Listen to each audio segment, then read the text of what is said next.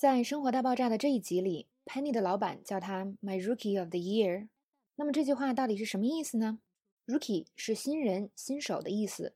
新手警察叫做 a Rookie Cop，新手老爸叫做 a Rookie Dad。那么新手老妈怎么说呢？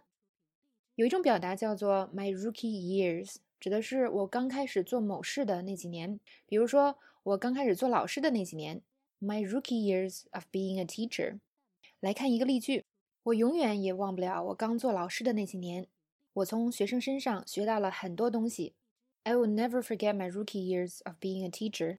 I learned so much from my students. 那么，rookie of the year 是不是就是本年度的新人的意思呢？No, no, no。其实呢，它是说本年度最佳新人。